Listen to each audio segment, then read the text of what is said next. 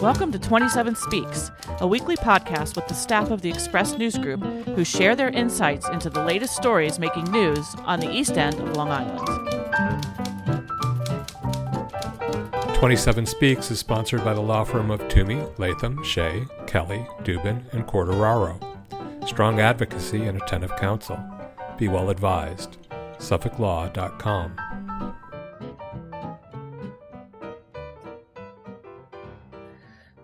recording.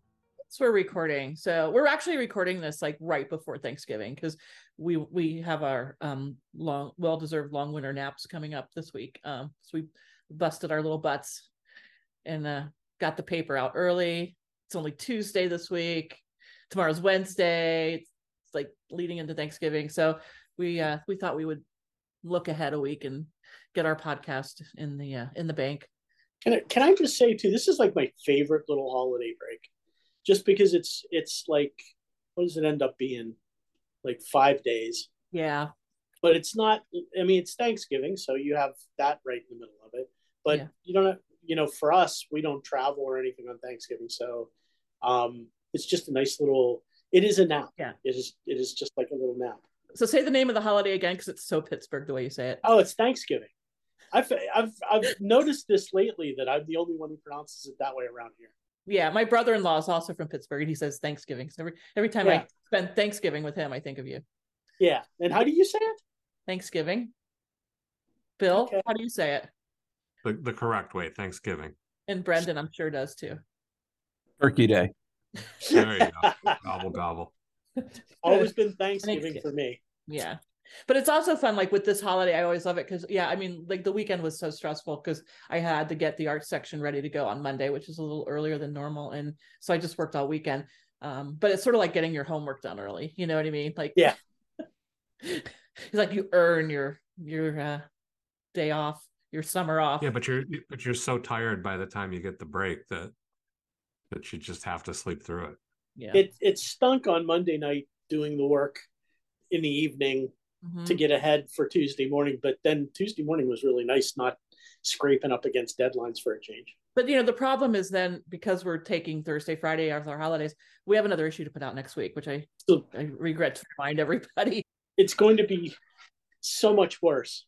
And it's just like always, you know, this is I don't know if this is unique to our business, but whenever you go on vacation, it's like you have to literally do the job before you go on vacation you know like i literally have to mm-hmm. write every thing that's going to run in the you know 8 10 12 days i'm not going to be there. So it's not like you ever really get out of it um that much right? Definitely. Yeah. No whatever. So we'll stop complaining now because we're thankful. There's a lot of people who don't have the the holiday right. off I'm or a lot of people that don't have a job. Cursing us right now. So, there we go we need to give thanks for what yes, we have. I'm giving thanks for Bill Sutton, who introduced the podcast. Top of the podcast, top of the podcast was Bill. Hey, Bill. Hey, Annette. I'm Bill Sutton. I'm the managing editor of the Express News Group. And also here's Brendan O'Reilly, sitting in a foggy background. You got your background all blurred. I don't know where you are. I could be anywhere. You really could, and everywhere. Hi, Annette. Hi, everybody. My name is Brendan. I am the deputy managing editor. And we have Joe Shaw back from a very quick trip to Pittsburgh, not for not yes. for Thanksgiving, but for very this little road trip. So welcome home. And I'm I'm in celebrate celebratory uh, mode today because the Steelers fired their offensive coordinator today. So that's every Steelers fan is rejoicing at the moment. So hi, I'm Joe Joe Shaw.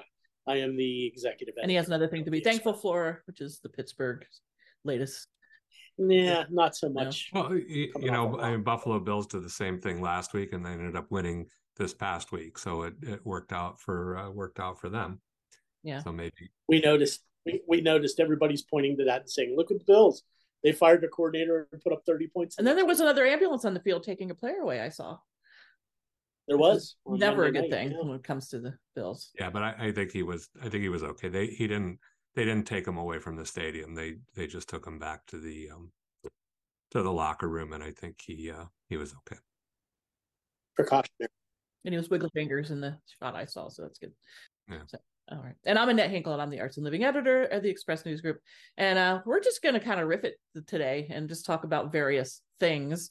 That seems to be kind of a fun a fun way to go. Just editor's choice. Editor's choice. We'll just kind of talk about that way. We're not um, trying to come up with enough to say for an entire hour. We can just do little snippets of what's in the paper.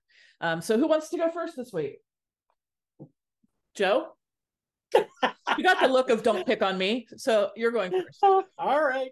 I'll go first. I thought the the story I found most interesting ended up being the lead story in the Western edition of the Southampton Press. Uh, and that was last week, five people were indicted for a smuggling uh, scheme at the Suffolk County Jail up in Riverside.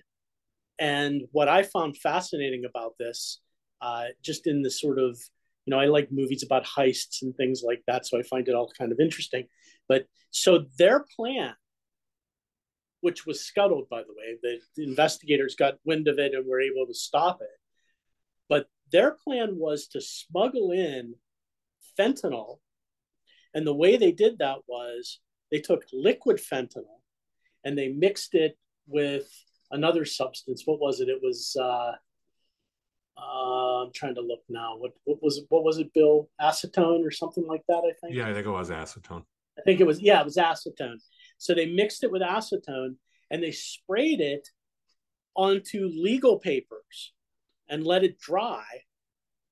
And then they gave those legal papers to apparently an unsuspecting attorney to take to somebody at the prison who was an inmate wow. in an envelope, like four or five papers in an envelope.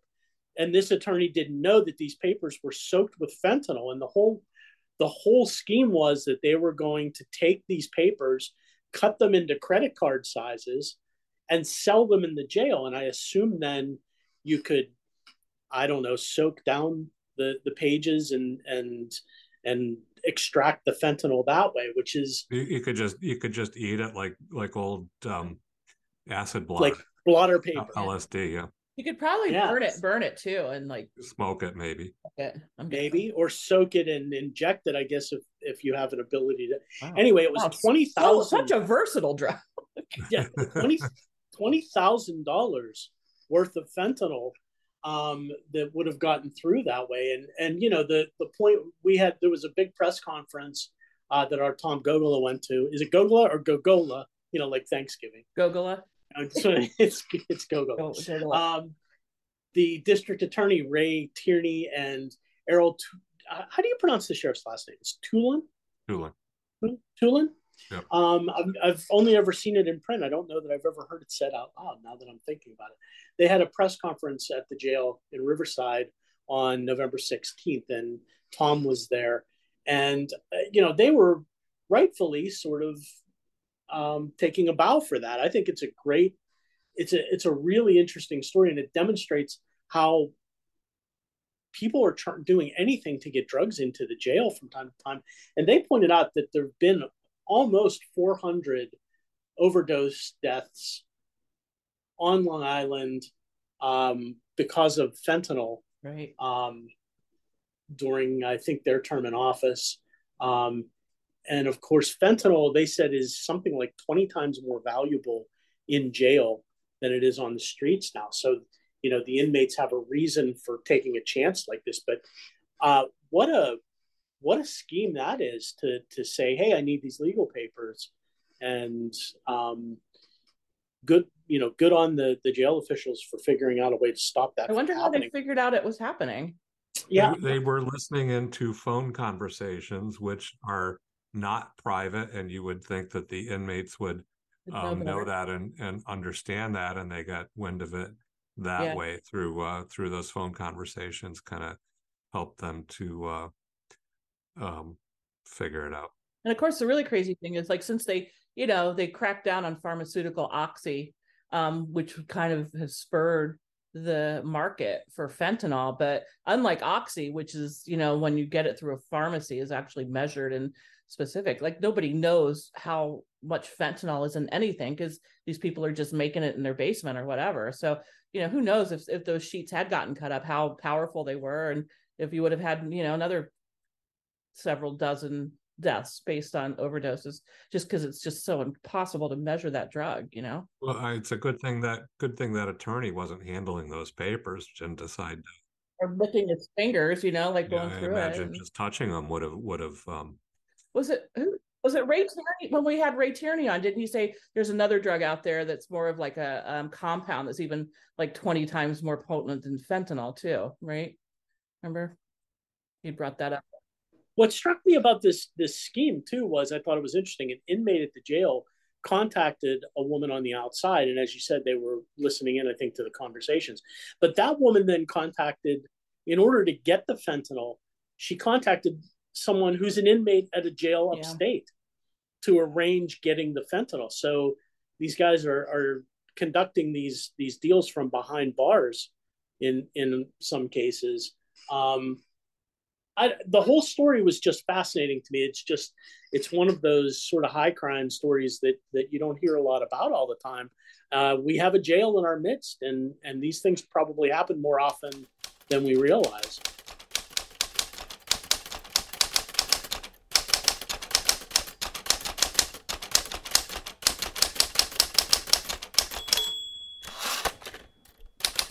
It also brings up the whole point is like, do jails really rehabilitate people or do they just teach them how to be more effective criminals Yeah. because they they build their network out and they learn new tricks and new ways of getting things done, you know? Yeah, absolutely. Yeah. Yeah. I actually have this might be a good segue because I actually have a story that's going to be running in the issue on the 30th. Um, what's up, so? Okay. Hi, Sophie. Say hi. Say hi to Joe and Bill and Brendan. Hello. Sophie's baking today. She is making pie after pie after pie. nice Oh, nice. It's a good thing. I'll bet it smells good there. is she making her own crust Oh God, yeah. She's doing serious homemade crust, right? Yeah. We even put a little cheddar cheese Ooh. in the apple.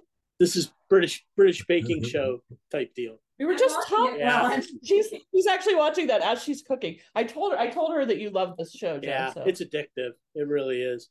Yeah. We're watching the new season right now. I think the Deaf Girl's gonna win. I'm working my way from the start because I haven't watched it before, but I started like two weeks ago and I'm like three seasons in.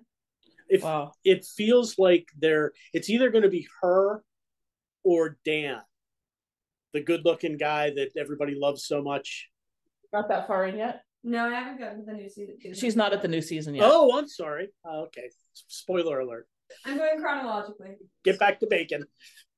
So coincidentally in this this um in the november 30th issue i'm i have a story about um a, one of the documentaries that we'll be screening at the hamptons doc fest and it's called 26.2 to life and it's set in san quentin prison and um, the concept is this documentary is about prisoners who have joined a, a thing called the Thousand Mile Club, and they basically run a thousand miles, but they have to run it in the prison. So it's just this little kind of crappy track, you know, like it's got all Oh, hazards, it's uneven and all that. So it's a really difficult place to run. But um, this documentary is great. So basically, a, a, a guy came in uh, out from the outside, a volunteer who's you know seventy year old um, runner, and he started this club, and he's basically training some of the inmates to run a marathon, which they do within the prison, Hmm. the twenty six two. But it's more about how just like having that group of um, prisoners, because you know prisoners are very self segregating they tend to you know hang out with ethnic groups and there's not a lot of mixing. But this you know the idea of a running club it's like it's a very individual sport. So it's not like there's team rivalries. It's like it's all about improving yourself. And it's just kind of cool how it, it within the prison you see how it's it forms new friendships. Guys who have been in there for 35 40 years suddenly like are very focused and um, it's just a really inspirational kind of um, film. So that's going to be screening at the Hamptons Doc Fest, which opens November 30th and runs through December 6th in Sag Harbor. It'll be running at the Sag Harbor Cinema and also at Bay Street Theater. And there's a lot of very cool documentaries. Um, the one that I I did a story about in the um, November 23rd issue is a, a film a documentary by Heather Dune Macadam, who's uh she's lived out here forever. Like I knew her, she used to work at Bay Street Theater and she's a writer her interest is really stories from the Holocaust. And she wrote a book in the mid 90s called Rena's Promise. And it was about a, a, young woman who had gone into Auschwitz with her sister very, very early on. And amazingly enough, they survived Auschwitz. It was the whole story of Rena and her whole ordeal getting her sister through it. So Heather, a few years ago, wrote a new book that ironically is about a lot of the women who were on the same transport to Auschwitz. And um, and the book is called 999: The Extraordinary Young Women of the First Official Jewish Transport to Auschwitz. And now it's now it's a movie 999 The Forgotten Girls of the Holocaust is what the name of the film is but it's based on her book it's kind of a wild story so it was like in the 1942 in Slovakia they had a very anti-semitic president who had been a Catholic priest. Um, but he was actually enacting more strict rules on the Jewish population than even Germany was at that time.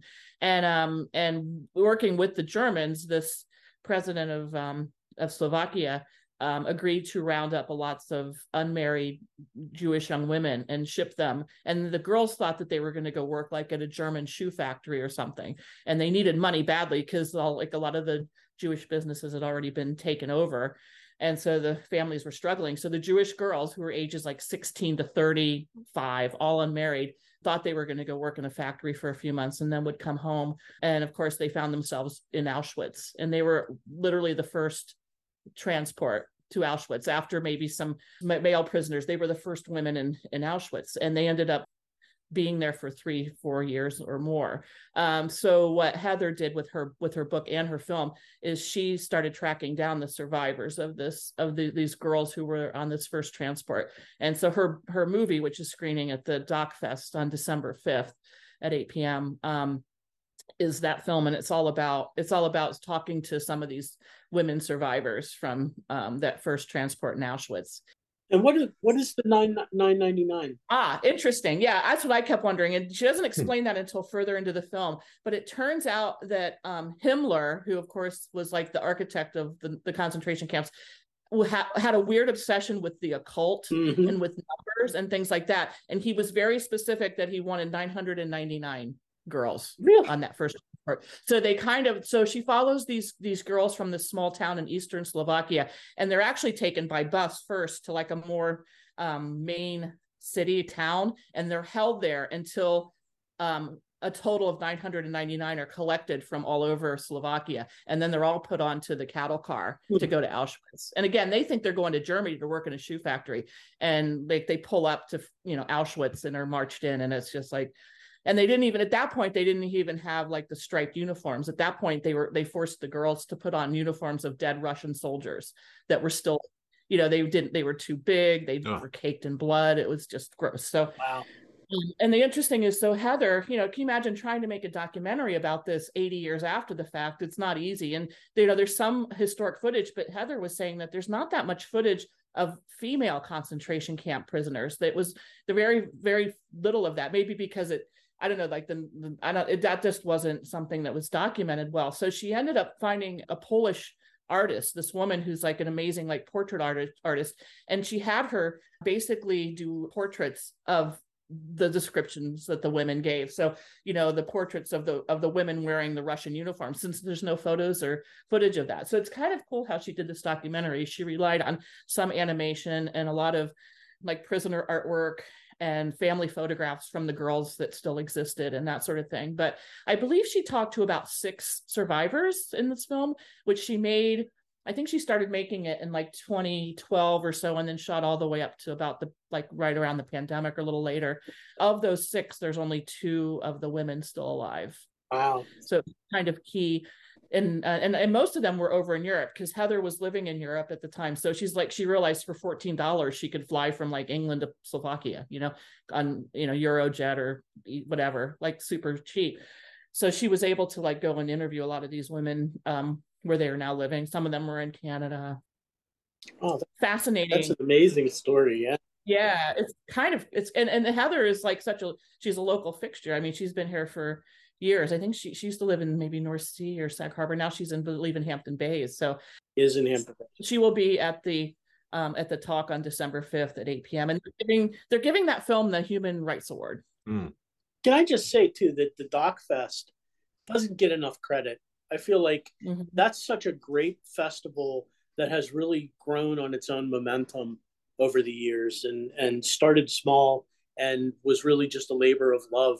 And how many years is it now? Is it marking 16 16 years? And they do you know it's really nice is they they use the the the bay street theater and sag harbor cinema. And um as jacqui lofaro who's the founder of um of the festival they don't they don't schedule against themselves. So you don't have to pick you know oh i want to go to this one but it's at the same time you literally if you had the stamina you could attend all 30 films that they're going to be screening over the course of the week and not have any problem you know making from one to the other so it'll be it'll be fun. So it's it, yeah, it runs about a week, and um, they have like dance films and environmental films. They're doing um, a film about an artist that Wenders made, and it's a 3D film, so they had to get special equipment for that. So you have to wear the 3D glasses. So it's a it's a 3D film about an artist. Um, and um, they're they're showing a film about Rose Styron, who was William Styron's widow, you know, the writer who wrote Sophie's Choice. Um, and um, there's so much to choose from that they're also doing a cool thing called um, breakfast and bites. It's on saturday and sunday morning at bay street theater at 10 a.m the weekend of the festival which is december 2nd and 3rd but for the cost of the movie ticket you can get like bagels and danish and coffee and watch shorts. So it's a short film program. So you get there at 10 a.m it's 15 bucks you get breakfast and you get um, a whole lineup of short films. So sounds like fun. That's a good deal. And and you know the other thing that's nice is that the festival pass isn't that expensive. You know, it's a couple hundred bucks, but you could see everything. So.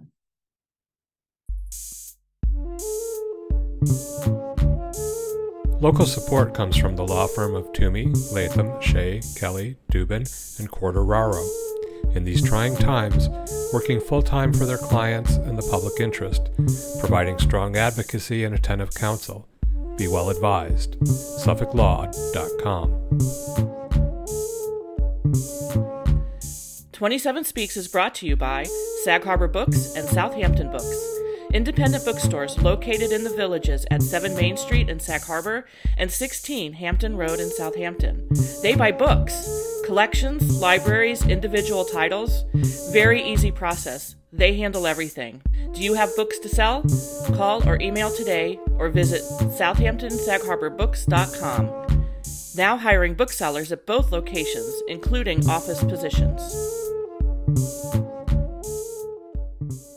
Who's next? Brendan, do you want to jump in on uh, with the topic?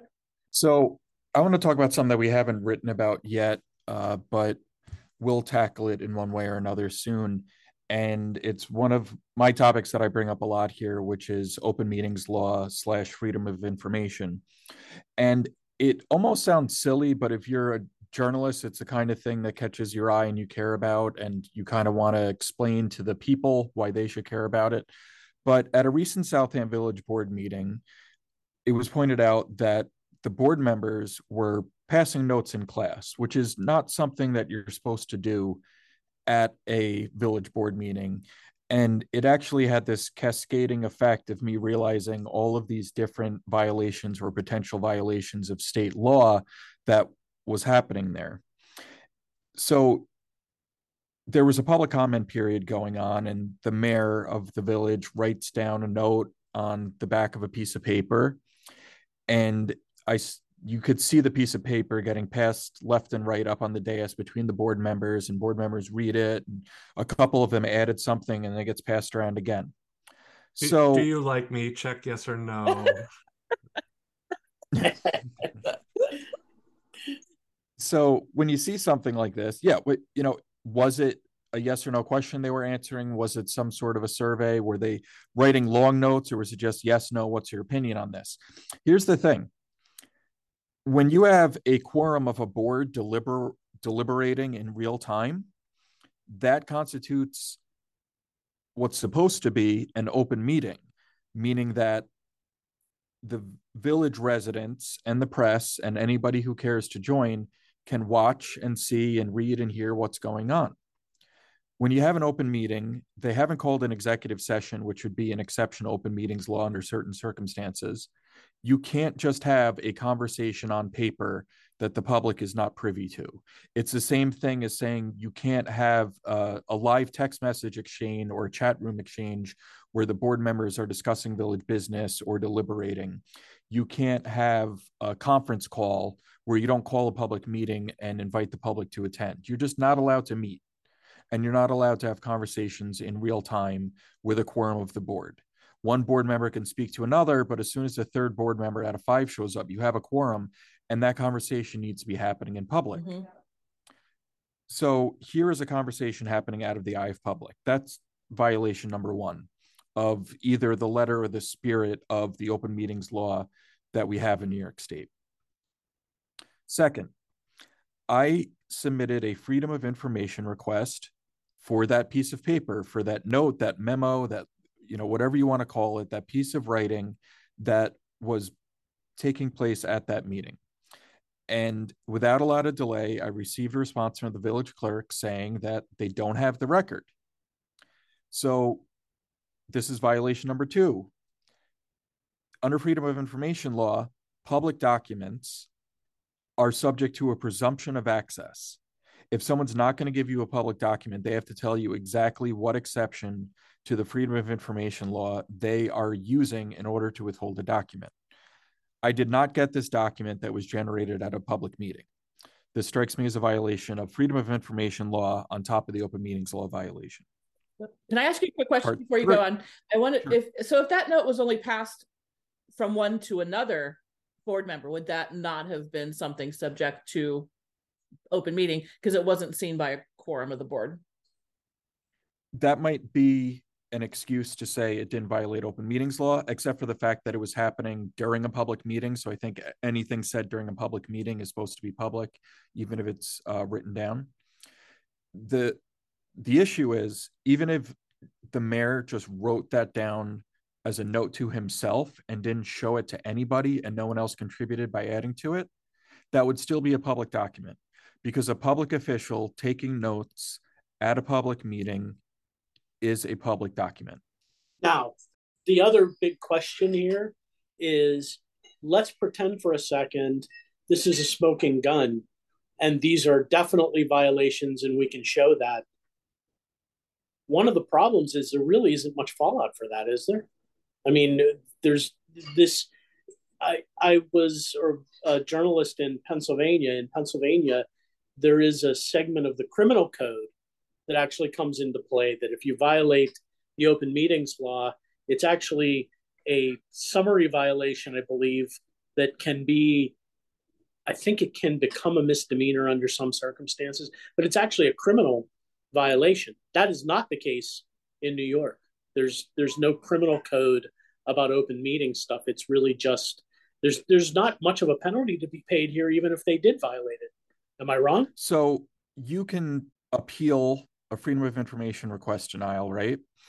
And then if your appeal is also rejected, you may then escalate that to the uh, Suffolk County Supreme Court, which is a state court despite its name. And you could file what's called an Article 78. And you could say, the village told me no. I exhausted all my options with the village to get this document. I am asking the court to overturn the village rejection and demand that they release this document to me. Not very helpful when they say that the document doesn't exist. Right. That's Or what I was gonna say. Yeah, or that they don't have it. It's hard to say Mhm. that doesn't exist because there's a recording of the document being made, but the clerk can say, well, it's not in my possession. And that actually brings us around to the, the third violation that exists. So uh, as, as background, I reached out to the Committee on Open Government, which is a New York State agency, and they mentioned in their reply that they are the advisory authority regarding the open meetings law and the freedom of information law. What they wrote back to me was to the extent that your inquiry is one of records retention, you may refer to the New York State Archives and its retention schedule for government records for guidance.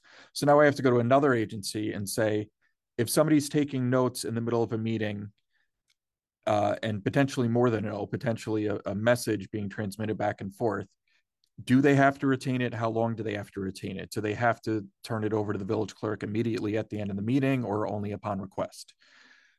So now we're not only getting into open meetings law, freedom of information law, we're now getting into New York State records retention law.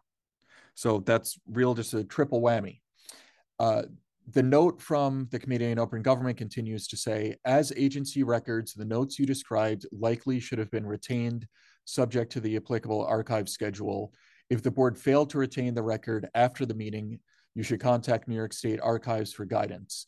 If, however, the board retained the notes, but thereafter destroyed the notes upon the receipt of your FOIL request, that would, in our opinion, be contrary to Freedom of Information Law, Section 89.8. And, you know, you could just imagine what that is. Uh, if you ask for something, they're not allowed to just destroy it to tell you it doesn't exist. Um, I'm not I'm not suspecting that's the case. I don't think I asked for it and somebody tore it up. I think what happened is the meeting was over. Uh, it either got tossed out or it just got closed in a binder of um, whatever documents they walked away from that meeting. I don't know if the board members are apt to keep their agendas at the end of the meeting for any notes that they might have taken and bring it home, or if they just throw it out at the end of the meeting when they're done. But what was what was the topic of the discussion at the time that the note was being passed? So this meeting had a public hearing regarding a law that would have doubled the term lengths for future board members from two years to four years. Wow. And the second thing that was on the agenda that was not part of the public hearing, but everybody wanted to talk about was a revision to the benefits that the members of the village board receive, including both the benefits that they receive while sitting on the board and the benefits that they could receive after they've left the board. So they made some revisions. So now, if you're sitting on the board and you take health insurance from the village, you got to pay 5% into it. And if you are 62 and out of office, you have to put money into the benefits if you're going to take them from the village. It could be as much as 30% if you have eight years of service, or less than that if you have up to 20 years of service or more. It, it comes down in cost, but it used to just be free upon turning 55. So they went in this direction that made the benefits package less generous to the village board, but at the same time, they increased their compensation by a significant amount. And they also added a provision where if you don't take the benefits from the village, you get a stipend as a reward for not taking the village benefits. So you suspect? Do you suspect that the note being passed was related directly to the discussion at hand? That would be my suspicion, but you know, I have no way of knowing. But you know what this is a reminder of, Brendan, is many times journalism is like an iceberg. You, you know, the public sees the the very end product and the tip the tip of the iceberg from things, but there's so much work that goes on behind the scenes, and sometimes something comes of it, sometimes it doesn't, but that work is still valuable. Um, the work that you're doing, chasing those kinds of things down, does have value long run. Even and it may never have occurred to a board that you know little notes written to themselves are actually a part of the public record. It's possible. You know, I don't. You know, that's. I wonder if they are even thinking that. It might have been like, let's all meet, you know, at the public house after this meeting and have a which would be an open meetings law violation. so I hope that's not what they were planning. Uh, um, Let, let's two of us meet at the public house after. Two at a time two at a time. You guys sit at that and we'll sit at this end. But yeah. So, so Annette, they they should know better because yeah. particularly this board, uh, except for the one appointee that joined recently, they all went through open meetings law training that the previous mayor had offered a resolution that they signed on to that the relevant officials would take open meetings law training annually and that happened because we gave them such a hard time about prior open meetings law violations where they were just discussing things in executive session that had no business being in executive session. And and that's essentially what you get when you sue. You what you get is you get a court that orders retraining. Yeah. And the discussion is well why wait to get sued and spend all the money on attorneys to get ordered to do training why don't you just volunteer to do the training it sounds a lot simpler for everybody if you just agree to learn what the law is so then you can no longer plead ignorance hmm. so i wonder if the board's nervous that to see that you've asked for this little uh, note that was being passed around well it puts you in the sticky situation where you're told something doesn't exist or yeah. has not been retained or we couldn't find it because it's okay, well, now I have to appeal the village clerk's decision to the village's FOIL appeals officer. And the FOIL appeals officer for the village is the village board as a body.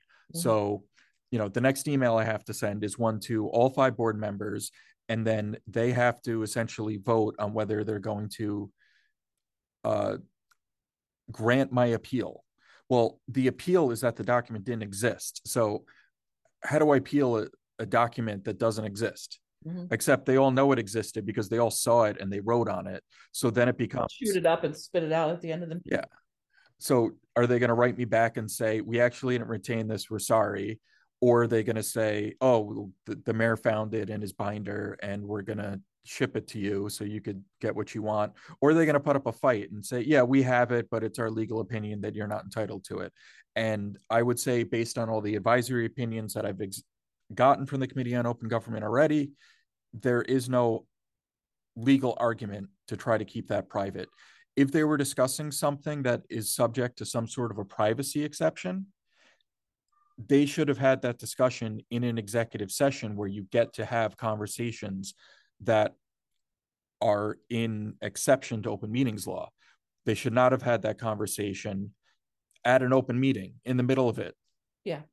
Did you see, did, were you in person in the meeting or did you watch it on video? I watched it on video. So you can't freeze it and zoom in and read the handwriting. I wish that the video was that clear.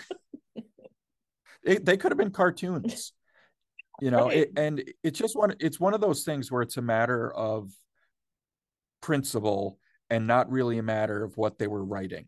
They could have been writing something of public interest. They could have been writing of something that's going to be really boring. It could have been like, look at how good I am at illustrations. Maybe it was a game of hangman. Maybe somebody was saying, "Geez, it's Is it- hot in here. Can we get them to turn the Yeah. the heat down a little bit?" Uh, you don't know what it could be. It could be anything. Was their take takeout order? Yeah. pepperoni and anchovies. Uh-huh. Uh-huh. Interesting. But but but Brendan's right. That's not the point. The the the point, you know, there is a matter of principle that that um that that we should be able to see what was on that paper. If it was innocent and innocuous, great, then we're done. But the fact that they're saying that it doesn't exist, I think makes us a little more suspicious. Especially because it seemed like it made its way down the entire board. It wasn't like it was just like, Yeah. you know, pass me the water, you know, from one to the other. It was it made through all of them. So here's the thing and and you could tell me if i sound silly for doing it this way but i could just call up the mayor and ask him what he was writing and i could just call up the trustees and ask them what they were looking at and they could all tell me it was something innocuous and i could take them at their word at that. But i would like to see the open meetings law followed in the village. I would like to see the foil law adhered to and now i even have this newfound knowledge that I have to make sure they're following New York State archive and retention law. So I want to go through the channels that exist and know that they're working and not just be like, hey, I saw you writing something down. Tell me if it was something nefarious or not, and I'll just take your word for it. And I'm not really suggesting that they were doing anything bad. Um, like I said, it was probably a game of hangman, right? It's probably more likely that than that they were uh, confessing to uh, any crimes, right? Yeah. Um, but it's it's an exercise of making sure that the law is being followed and that they are not just tossing their meeting notes after meeting when there is New York State law and plenty of precedent saying you have to retain these and upon request you must hand them over. There's a principle at stake here, and you know, public business is Yep. complicated, and it's not convenient for the boards. By you know, that's just you know, I think public boards always sort of complain that it's hard to do business when you have to worry about the public all the time. Yeah, that's kind of the point. That pesky public. Yeah. It's true. Well, actually, Joe, we, that occurs to me that we can go back and we could say that when they put on the agenda this healthcare plan and this benefits new compensation structure, it showed up on the agenda as a fully formulated plan. That's right. And everybody went there, showed up that day, and approved it the same day that it showed up on the agenda. Which means there was a conversation at some point about what was going to be proposed, but that conversation took place away from the public. Mhm. Yeah, so this is the problem. Maybe through some, a series of past notes at a previous meeting. I mean, the problem is this is a principle, and and if I Brendan made the point earlier, if there is a board that should be careful because of the perception, it's that board because they have had issues for some time now where it feels like a lot of business is being done out of the public eye. So we'll see. I guess there'll be a story about this forthcoming then. Is that right, Brendan? We'll see. Um, I don't know how helpful the New York State Archives is going to be. And generally, what they do is they just say back to you exactly what you already knew.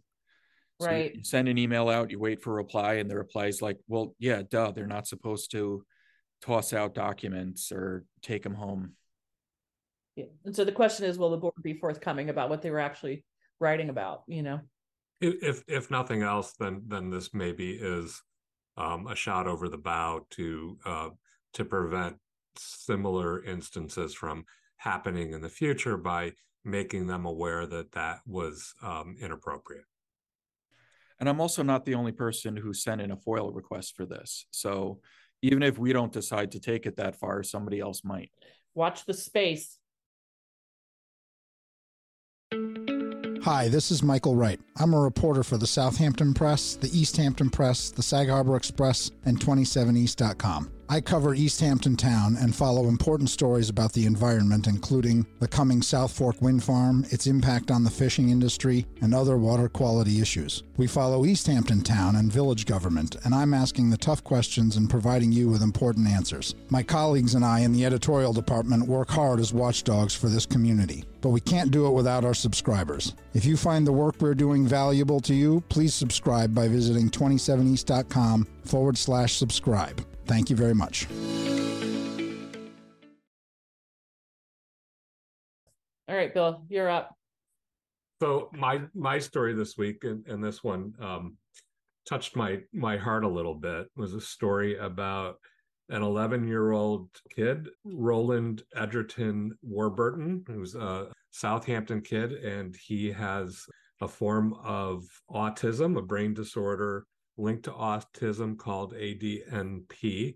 And we had had his his mother actually, Jeannie, on a, a previous podcast a, a, a, year or so ago to talk about the disorder and efforts that the community takes to, to address some of the limitations with that. But this is a story about community and a story about members of the Southampton Fire Department that came together to give um, Roland his very first ever birthday party at 11 years old. And it, it started off uh, fairly simply. It was on, on November 5th. His mother, Jeannie, was just happened to be walking through South Southampton Village and came upon an open house event hosted by the fire department.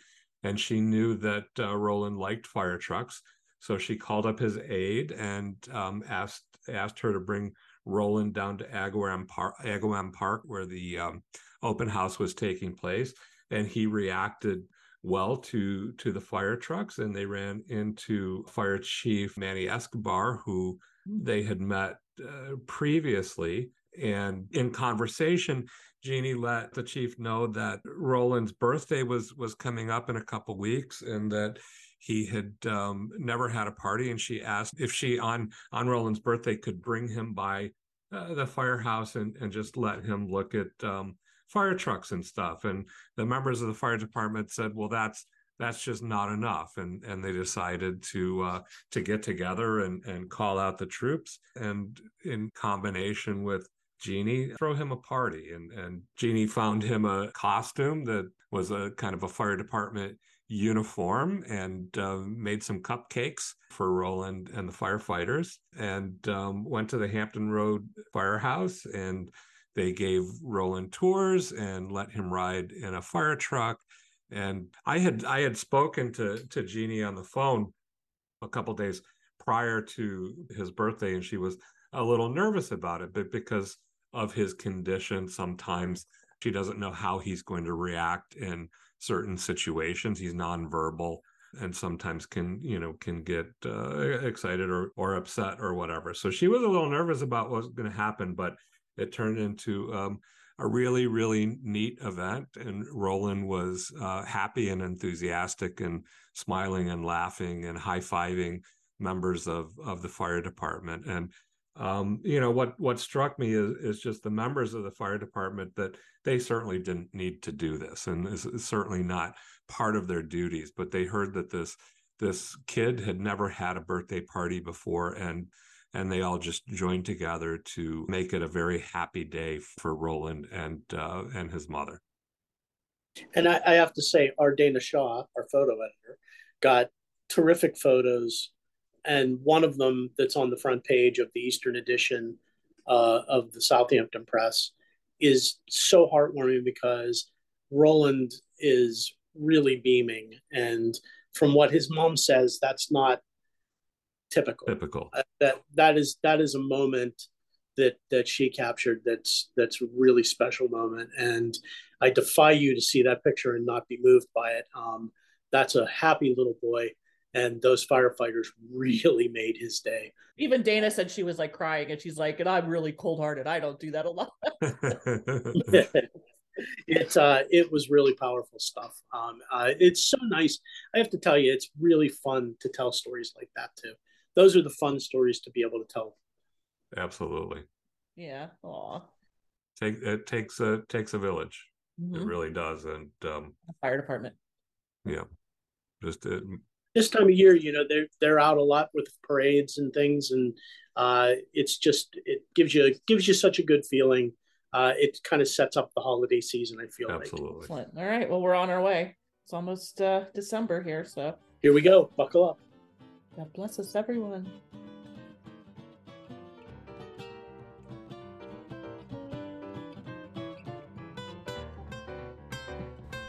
Twenty-seven Speaks is sponsored by the law firm of Twomey, Latham, Shea, Kelley, Dubin, and Quartararo. Strong advocacy and attentive counsel. Be well advised. SuffolkLaw.com. Thank you for listening. Join us again next week to hear what's news on the East End. Our interlude flute music is by Allison O'Reilly.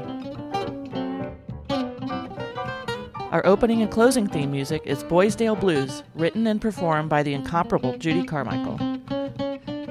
Listen to Judy's weekly show, Jazz Inspired, airing on an NPR station near you, or go to jazzinspired.com. 27 Speaks is a weekly podcast produced by the Express News Group, which includes the Southampton Press, the East Hampton Press, the Sag Harbor Express, 27east.com, and sagharborexpress.com. Find us on the websites or subscribe through Apple Podcasts.